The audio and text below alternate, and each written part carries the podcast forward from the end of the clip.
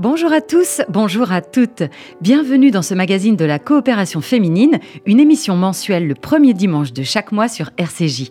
En l'absence de Laurence Goldman, j'ai le plaisir de présenter ce numéro avec, à mes côtés, Evelyne Berdugo, présidente de l'association. Bonjour Evelyne. Bonjour Chloé. Et Danielle Ayat, responsable de l'ensemble des clubs de la coopération et elle-même animatrice du club du 19e arrondissement. Bonjour. Bonjour Chloé.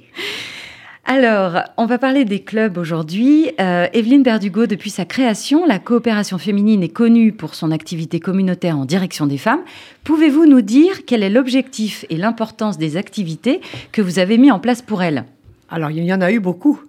D'abord, une petite pensée pour Laurence, qui nous écoute peut-être de là où elle est. Oui, bonjour Laurence. Et merci de la remplacer Bonjour. pour cette émission euh, que nous faisons maintenant depuis très longtemps. Et euh, voilà, euh, nous avons une Chloé Sidbon qui est adorable et qui fait ça, qui va faire ça avec beaucoup de grâce. Et je, suis dirais. ravie, ravie d'être avec vous ce matin. Et, et nous également. Voilà. Vraiment. Alors, euh, ce qui se passe à la coopération féminine, c'est vrai, comme vous avez compris que nous allons parler des clubs. Alors, qu'est-ce que c'est qu'un club à la coopération féminine? C'est euh, c'est une activité qui a été créée comme ça parce que le jour où nous avons nous nous sommes aperçus où et nous avions la demande et ce jour-là date de 1968. Ah oui, Donc c'est déjà il y a bien longtemps. incroyable. Il y a bien longtemps, les dames avaient besoin de se rencontrer. Elles avaient différents âges et elles étaient si nombreuses qu'il y a eu une idée lumineuse qui a jailli euh, du côté des fondatrices et de la- des responsables de la coopération féminine de créer des clubs. Ces clubs, c'était des réunions de femmes, de rencontres de femmes, tout simplement. Mhm. Mais il y en a eu beaucoup parce que c'était dans Paris, c'était dans l'Île-de-France. Il y en avait jusqu'à 45-50. Ah oui. Et c'était donc quoi? C'était un besoin qu'exprimaient les femmes d'être ensemble, de se rencontrer, pour diverses raisons et à différentes périodes de leur vie. En général, elles, elles prenaient le temps à ce moment-là et elles pensaient qu'il fallait qu'elles s'occupent un petit peu d'elles et qu'il fallait sortir de la maison et qu'elles s'occupent un petit peu de rencontrer des amis, de se rencontrer dans un cadre communautaire, j'insiste bien dans un cadre communautaire, et pourquoi j'insiste? Parce que cela nous a permis d'avoir des hébergements euh, communautaires auprès des synagogues, des centres qui étaient dans Paris. Il y en avait quand même 45. Et c'était dans toute la France ou, ou particulièrement en Île-de-France quand C'était à Paris commencé et Île-de-France. D'accord. Il fallait déjà commencer. 45, c'était pas facile à gérer parce qu'il fallait gérer tout ça. Et comment ont-elles géré tout ça? Eh bien, euh, elles ont décidé qu'il y aurait des clubs. Donc, euh, on a été demandé partout s'il y avait un hébergement. Et les femmes qui, sont, qui, voulaient aller dans les clubs, il y en avait aussi d'autres qui voulaient être bénévoles et qui euh, ont accepté d'être les animatrices de ces clubs, ce qui a entraîné une formation. Donc il a fallu former ces personnes-là qui, euh, étaient volontaires à à l'animation d'un club. On n'anime pas un club comme ça. Tout à l'heure, Daniel, qui est à nos côtés et qui dirige le sien depuis plus de 30 ans, va vous en parler. Une formation d'animatrice, c'est quelque chose qui est très important parce qu'il faut connaître les autres. Enfin, c'est tout un circuit de forme. Alors comment on se forme Comment on se forme justement euh, Eh bien, on se forme d'abord avec une personne qui va vous former et euh, qui doit connaître la communauté, qui euh, amène les unes et les autres à se parler. Euh, donc, elles se rencontrent une fois par semaine. Que fait-on pendant ces clubs? Il faut bien faire quelque chose. Une fois qu'on est là tout ensemble, eh bien, il faut les faire se rencontrer, puisque justement, elles ont besoin de se rencontrer. Et une fois qu'on est rencontrés, se connaître. Et une fois qu'on se connaît, faire des choses ensemble. Et donc, trouver des activités communes. Et alors, vous pensez bien que depuis 1968, tous ces clubs qui ont réuni des centaines de personnes, des centaines de personnes, euh, ont fait énormément de choses. Et jusqu'à aujourd'hui, pas plus tard qu'hier, euh, il est très très rare que dans un milieu euh, communautaire, nous rencontrions des femmes et que je, on, se- on se présente, nous sommes de la coopération féminine. Ah, mais je connais très bien la coopération féminine. Ma tante était au club de là-bas, ma mère s'est occupée de celui-là. C'est très juste. Et jusqu'à aujourd'hui, nous avons encore beaucoup, beaucoup de gens qui ont ce souvenir de la coopération féminine à travers Paris et dans la, dans la banlieue parisienne, qui ont fait partie d'un club et qui ont des souvenirs, mais des, sou- des souvenirs inaltérables. Donc, c'était une très grande réussite. Très grosse communauté, très forte. Voilà. Alors, l'objectif de ces, ces- Vous pensez bien qu'il ne s'agissait pas seulement de faire des cours de récréation. En fait, euh, derrière tout cela, euh, euh, il y avait une pensée, c'était que si on dénotait un besoin, c'est que les femmes, quelque part, voulant sortir de chez elles, c'était pas encore la révolution féminine, hein. c'était en cours. Elles avaient besoin de se rencontrer pour parler de tas de choses, et elles avaient besoin aussi d'être, de, ne plus être seules, de ne pas être seules, et de penser à elles, de se maquiller, de sortir, de, faire des tas de choses. Ça a beaucoup, beaucoup évolué en attendant. Vous avez quelques exemples d'activités euh, que vous pratiquez, du coup? Aujourd'hui Des visites, des ateliers? Alors, c'est à la, c'est à la volonté de la, c'est l'animatrice qui, qui, qui, trouve ça et qui, elle, trouve son inspiration dans le groupe. Si elles ont envie de faire de la couture, elles font de la couture, c'est ce qui est jamais arrivé d'ailleurs. Hein. la couture, Non, de la couture, ben, ça, ça a existé quand même. ça a été vraiment très très varié les diverses activités dans les clubs. Ça dépend vraiment de l'animatrice et puis de, de, la réponse de toutes ces, ces, ces dames qui sont autour d'elle. Et comme disait euh, Evelyne, il y a eu une grande, grande évolution des, des clubs. Les, au début, les femmes ont changé. Des, les femmes ont changé, mais au début, c'était, il fallait vraiment euh, essayer de les faire amener, de les faire amener dans ce, ce, local qu'on avait toujours dans les, euh, dans les synagogues.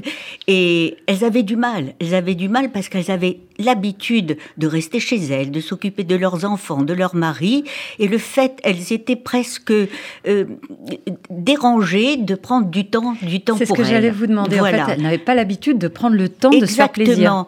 Et et puis, peu à peu, peu à peu, elles ont compris que même vis-à-vis de leur mari, vis-à-vis de leurs enfants, euh, c'était un plus d'avoir elles-mêmes une petite activité.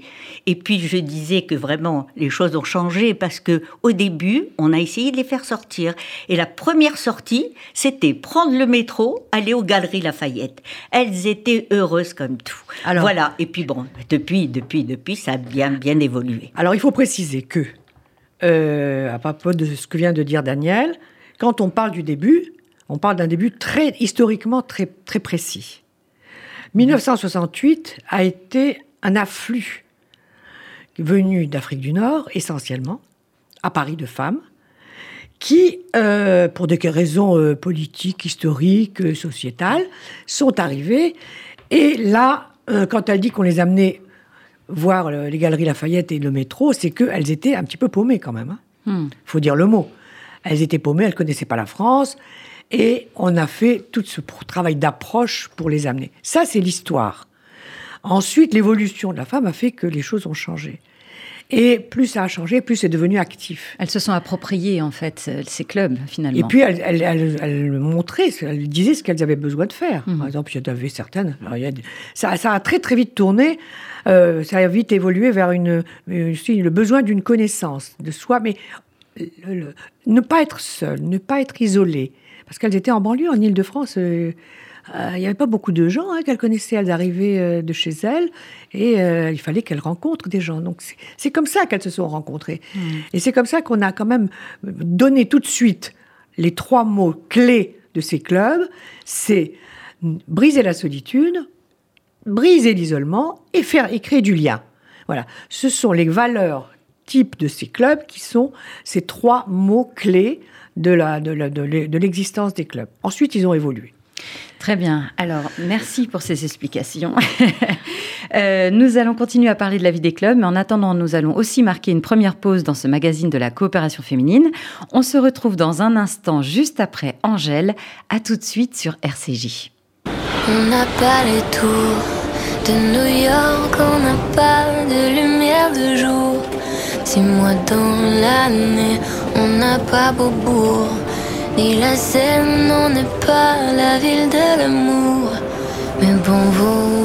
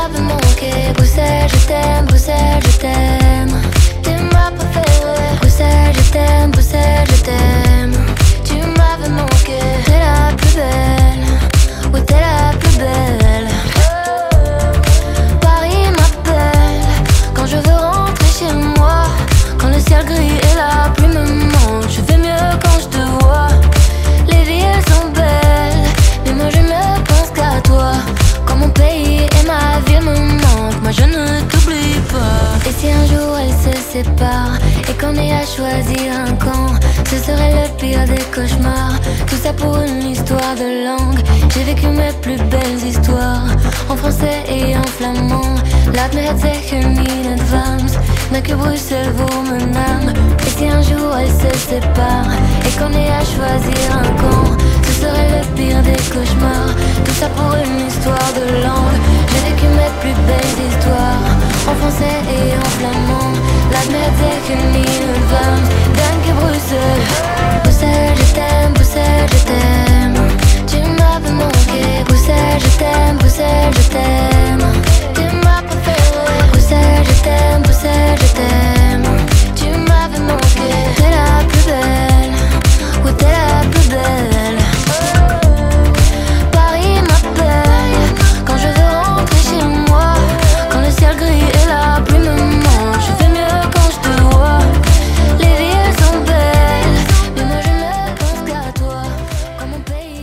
Sur RCJ pour la suite de ce magazine de la coopération féminine. Nous parlons aujourd'hui de la vie des clubs avec Evelyne Berdugo et Daniel Ayat qui sont avec nous.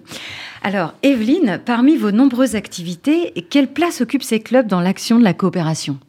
Une action très importante, d'abord par le nombre de personnes que cela implique. Alors ah, évidemment, il y a eu des années où il y en avait, environ 800 personnes hein, qui fréquentaient tous ces clubs. Aujourd'hui, nous sommes beaucoup moins. Mais euh, ce n'est pas important. L'essentiel, c'est que de, de- de maintenir cette mission sociale. Nous le, comp- nous le prenons pour, une- comme une, une- une- une mission sociale et, euh, et une mission aussi, par la force des choses, féministe un petit peu. hein. Bien que ce soit des clubs qui, sont, qui soient tout à fait euh, calmes hein, sur ce sujet, ce ne sont pas des sujets qu'on, qu'on est, qu'on- dont on parle vraiment beaucoup, de- du féminisme, etc. Mais c'est très important que euh, par ces clubs-là, nous puissions voir l'évolution des femmes, le droit des femmes, euh, les besoins des femmes, euh, leur, euh, comment elles, ont, se sont, elles, elles ont évolué et ce qu'elles sont aujourd'hui. Donc c'est très très important. Il y a un aspect que je vais évoquer maintenant et qui est actuellement devenu presque tabou, puisqu'il y a le problème de l'âge. Alors, on a, ces clubs ont, été, ont commencé par, par être fréquentés par des femmes jeunes, assez jeunes d'ailleurs. Elles n'avaient pas d'âge. Il y avait, mais elles sont devenues des mamans, ces dames, ou elles étaient des mamans quand elles sont venues chez nous. Elles sont devenues des mamans, puis des grands-mères, et puis elles sont devenues aussi des femmes qui sont, grâce à toutes les, à, à- à- à toute l'évolution sur- euh, sanitaire, avec l'évolution, euh, euh, la forme qu'elles ont, les, même toutes les aides qu'on a apportées aux femmes pour qu'elles évoluent, ce sont devenues, des, ce sont restées des femmes très dynamiques. Il faut pas oublier que ce sont des femmes à n'importe quel âge qu'elles ont fréquenté ces clubs et qu'elles continuent à fréquenter, que ce sont des femmes qui sont dynamiques et qui sont dans le, dans le courant de la pensée de, de notre temps. Voilà. Mm. Ça, c'est très important. Est-ce qu'elles ont Vous avez euh, une fourchette, par exemple? Ça va de 20 à, je sais pas. euh, Alors, 20 non, non, puisque non, ce 20, il faut pas exagérer. pas exagéré. Puisque ce sont des femmes qui ont, des- qui ont eu des enfants. Et euh, ça, disons que ça a commencé à 50 ans. Ok. Euh, Mm. Voilà, maximum. Je fais très, c'est très, très schématique. Hein. Hmm. Et qu'aujourd'hui, ça peut aller jusqu'à 85 ans. D'accord, ça donne une petite, un petit ordre d'idée quand même. Hmm. Voilà. Donc, il y a une question d'âge qui pose un problème. Je, dois, je dois le dire, même aujourd'hui, euh, il pose un problème, pas dans la, la gestion de ces dames, mais dans l'image que l'on se fait de ces clubs. Voilà. Alors, je, voud- je voulais parler de ces clubs justement pour rectifier l'imaginaire euh, que le- la Société Générale porte sur ces clubs. C'est vrai qu'ils ont vieilli, c'est vrai qu'au fil du temps, on s'est aperçu qu'il y avait euh, un problème intergénérationnel. Alors, pas mal, de, filles ont succédé à leur mère, mais peu, peu. Et euh, tout aujourd'hui, vous seriez encore étonné, si vous alliez dans les clubs, de voir euh, comment elles sont dynamiques et comment elles sont au courant de tout ce qui se passe autour d'elles. Ce qui veut dire quoi? Ce qui veut dire que les clubs ont une utilité et elles jouent leur fonction sociale de euh, éveiller, de maintenir éveillées les personnes qui vont vieillir avec des amis et qui vont avoir envie de sortir et qui vont avoir envie de voyager et qui vont avoir envie d'aller dans des expositions. Voilà. Donc il y a une- une- une- un résultat positif qui euh, faut- ne faut pas confondre avec l'imaginaire de l'âge. Oui, quel que soit l'âge, on peut On rester parle- dynamique, moderne. Voilà. Alors là, il faut bien préciser que les clubs s'arrêtent euh, au moment où on parle des personnes âgées, des très âgées et forcément des EHPAD. Vous savez que c'est la grande mode de parler des EHPAD. Oui. Il ne s'agit pas de cette catégorie. Et c'est comme d'habitude, quand on veut parler d'âge, il faut faire très très attention. Parce qu'aujourd'hui, on peut être vieux à 40 ans et très jeune à 80 ans. Voilà. Absolument. Alors moi je dis, hein, pour euh, faire plaisir à la coopération féminine, être dans un club à la coopération féminine garantit la jeunesse. Voilà. Absolument. Donc, il faut être vraiment. Adhérer, adhérer. Oui. Et je disais, il faut être vraiment émerveillé de voir le dynamisme de ces femmes. Euh, par rapport au début où elles se déplaçaient pas, maintenant, euh, bon, non seulement elles se déplacent, non seulement on donne des rendez-vous, on ne va plus les chercher comme on faisait il y a quelque temps, elles prennent le métro, on donne des rendez-vous dans les lieux où on veut aller, et elles arrivent de à droite, à gauche, d'où elles habitent, et on se donne des réunions. C'est vraiment extraordinaire. Alors, Daniel Ayat, vous êtes responsable des clubs de la coopération féminine et animatrice vous-même d'un club. Combien de clubs existent aujourd'hui au sein de l'association? Oui, effectivement, je suis animatrice d'un club dans le 19e arrondissement, le club Curial. Euh, je crois que ça a été le premier club créé euh, à Paris. Pour les, femmes. Donc euh, ce club euh, a évolué. Je suis là, je ne suis pas là depuis le début, mais je suis, je l'anime avec vraiment un grand plaisir depuis euh, trentaine d'années, peut-être un petit peu plus, mais enfin, voilà. Et donc, euh, ce club euh, a beaucoup évolué et je suis euh, aussi responsable des clubs de la coopération féminine, euh, ce qui me permet euh, de- d'être en contact avec les animatrices, de savoir leurs programmes, leurs activités, et cela a créé vraiment une amitié très agréable entre, entre les animatrices et moi. Euh, ce qu'il euh, ce qu'il faut dire aussi, c'est que le- les clubs, comme dit Evelyne, ont beaucoup évolué, mais ils sont toujours là, toujours là. En ce mo- pour le moment, bien sûr, le- il y en a beaucoup moins qu'au début, euh, lorsque nous avons commencé en 1968. Euh, en ce moment, il y a 16 clubs, 16 clubs dans Paris et la, et la région parisienne. Vous savez combien de personnes les fréquentent actuellement? Euh, écoutez, en général, quand tout allait bien, avant la crise du coronavirus, dont on va parler, parce que ça a été un impact très difficile pour le- les clubs, euh, il y avait bien euh, 200, 250 personnes qui euh, fréquentaient ces 16 clubs. Euh, là, depuis la crise du coronavirus, les clubs se sont arrêtés de fonctionner. Et, puis les, les, les, les- femmes donc ont été un petit peu isolées, on en parlera sûrement euh, tout à l'heure, et, et, et les, à cause de cette, euh, cette crise, euh, Tout à fait. Donc on va, on va en parler euh, juste après la pause. On va marquer tout de suite une deuxième pause dans cette émission. On se retrouve dans un instant après Amel Bent pour la suite de ce magazine de la coopération féminine sur RCJ. Je me dis souvent, j'ai pas trop le choix. À quoi bon chercher si c'est comme ça? Un jour j'ai trop, un jour j'ai pas, un jour de trop, un jour je pas, un jour de plus et je m'oublie moi ce refrain qui m'emmène insouciante. Je me rappelle un instant, j'oublie ma peine. À chacun de mes pas, moi je compte les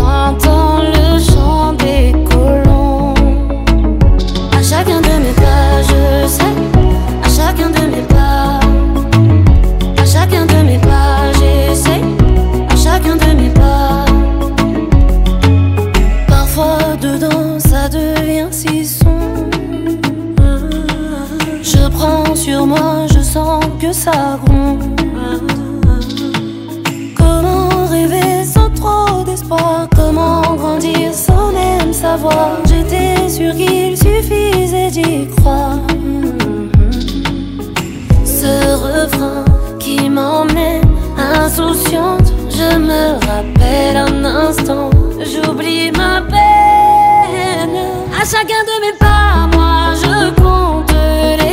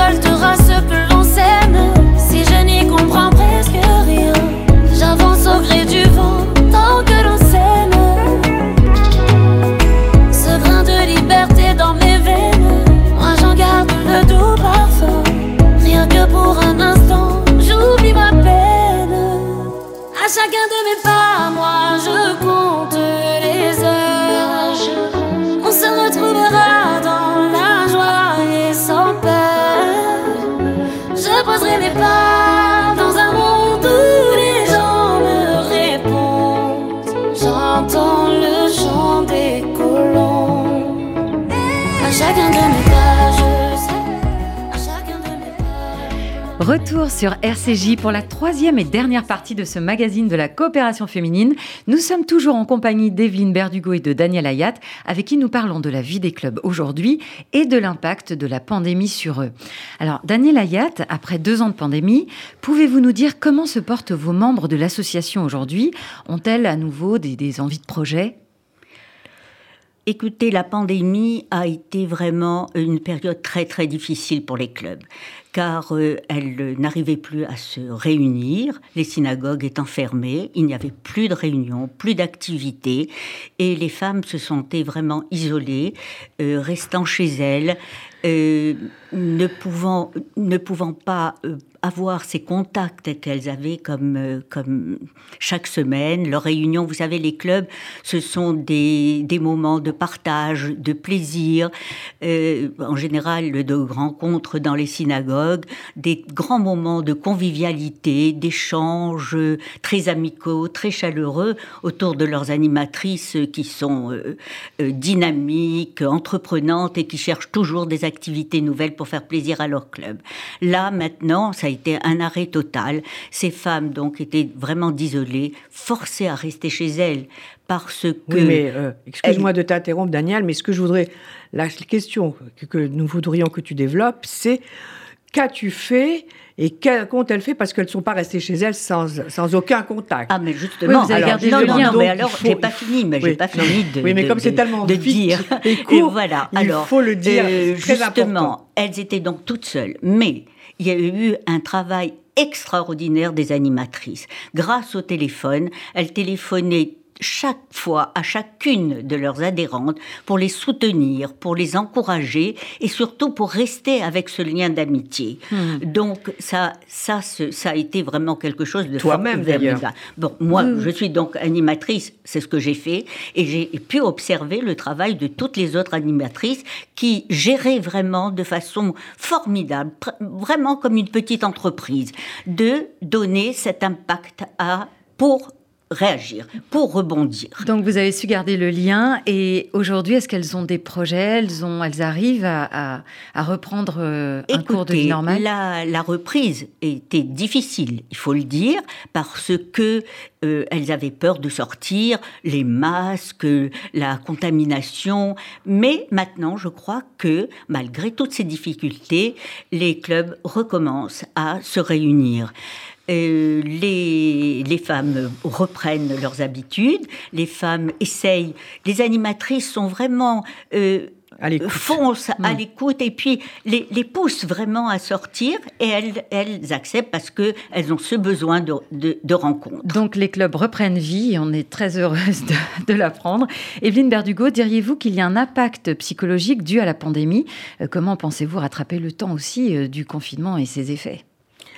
Eh bien, euh, pendant cette période, comme vient de le dire Daniel, nous ne sommes pas restés sans rien faire.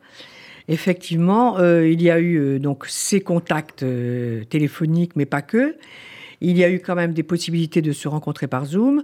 Il y a eu des possibilités de les appeler en dehors du téléphone, qui était vraiment le, principal, le principal, principal facteur de, de, lien.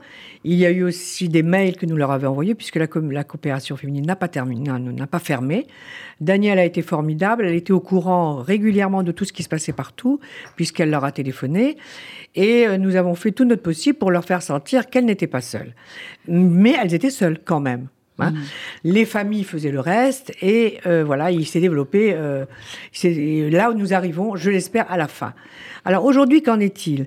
Il en est que euh, ce n'est pas effacé.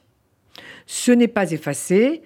Euh, elles ont gardé une appréhension, si ce n'est une peur d'être ensemble. Et le plus grave, c'est que d'abord, elles se sont senties aussi un petit peu abandonnées toute cette discussion de la société sur les personnes âgées qui ne veulent pas sortir, qui, si elles attrapaient le Covid ne s'en sortiraient pas, les a un petit peu stigmatisées et les a enfermées dans justement ce que j'évoquais tout à l'heure, c'est leur âge leur âge les a desservis aux, yeux de la société, qui jusque-là prenait les personnes âgées en sympathie et tout d'un coup, on les, pour ne plus risquer quoi que ce soit, les ont enfermés. Alors, pas autant que dans les EHPAD, ça a été le scandale, et puisque ne sommes pas dans des, dans des EHPAD, mais quand même, il y a eu un retentissement, si bien qu'aujourd'hui, malgré l'ouverture euh, qui est toute récente hein, et qui est encore euh, hésitante et, problématique. Oui, mais on peut dire que ça commence vraiment, Evelyne, maintenant. Oui, oui, bien hein. sûr.